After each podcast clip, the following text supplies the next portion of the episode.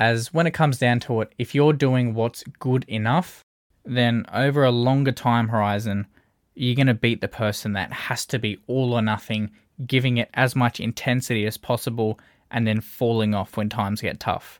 As they say, consistency beats intensity.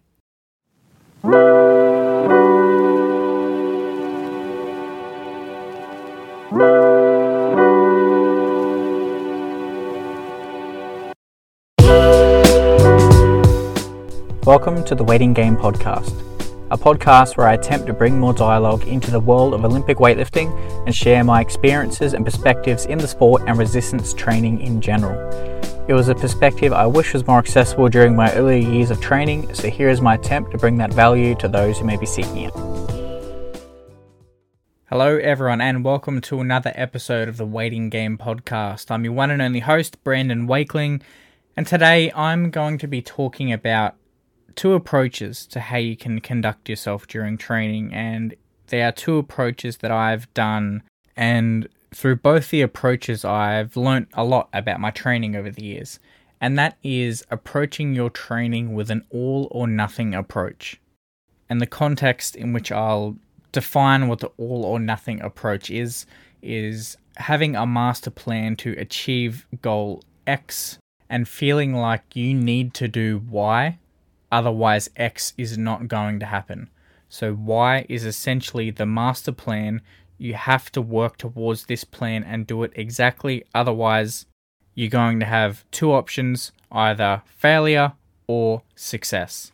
And to start off with, what I found the issue with all or nothing is is that I couldn't exactly find what all meant to me.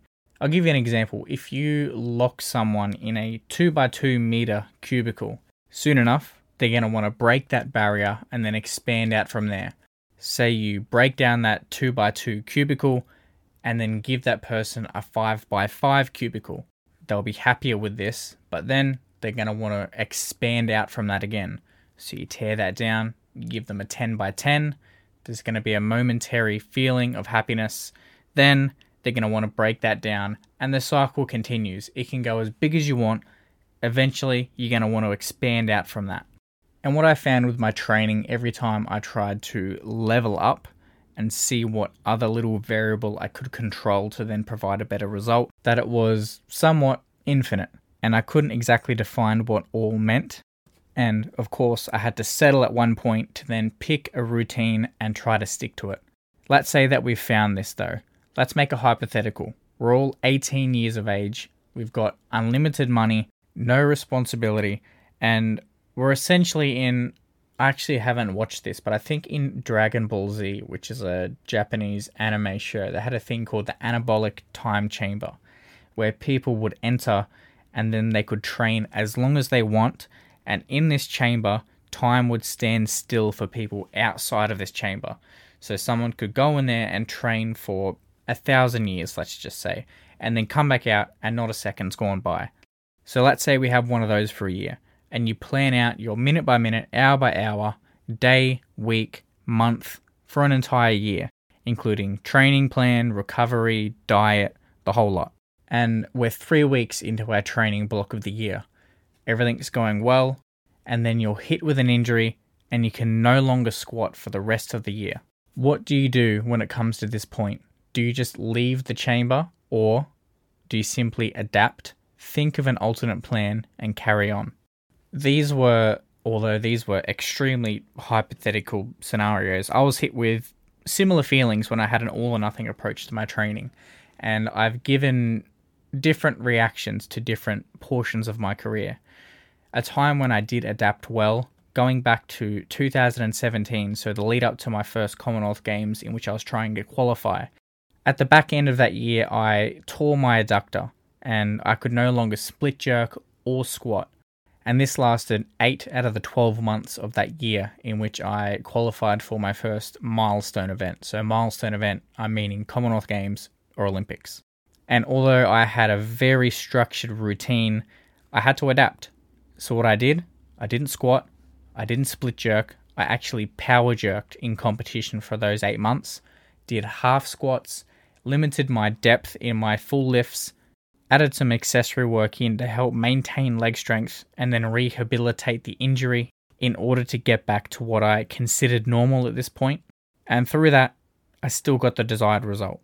Now, this hasn't always been the case when I've been training. I've had portions in my training where I had injured a knee or my lower back and I could still do something, then unfortunately something else would happen where I would sprain a wrist or do something that would severely limit my capabilities in training, then what would happen is it would cause a cascading fall of motivation and desire to train, and I would simply fall off for a small period of time before I'd pick myself up and have to reassess my approach. And those portions of my training where I had this all or nothing approach was typically when I was comparing myself to what was happening online or comparing myself to the ideal that I thought I had to reach at an upcoming competition that I was trying to qualify for. So I was simply looking outwards and taking in a lot of extra stress and felt like I needed to revert back to what I was doing in the past when everything was going smoothly in order to get the result instead of simply adapting and working with what I had.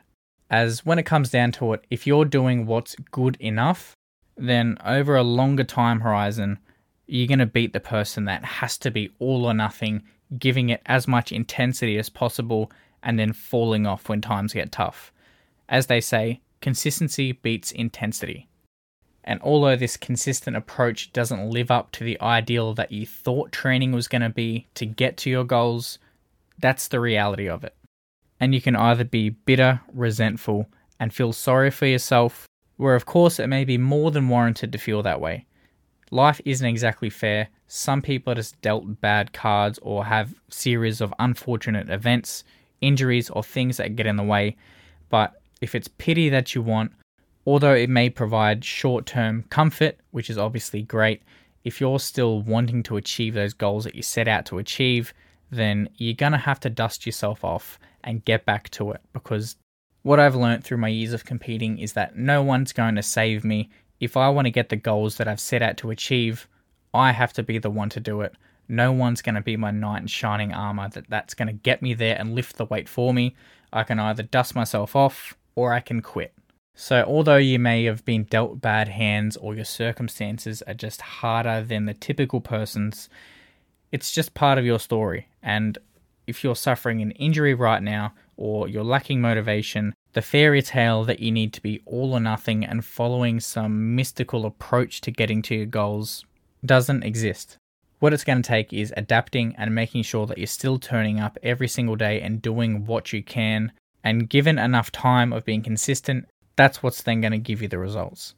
So that was pretty much all I wanted to touch on in this episode. I hope everyone has a good training week as always, I thank everyone for listening to this podcast, and I'll catch you next week with another fresh episode.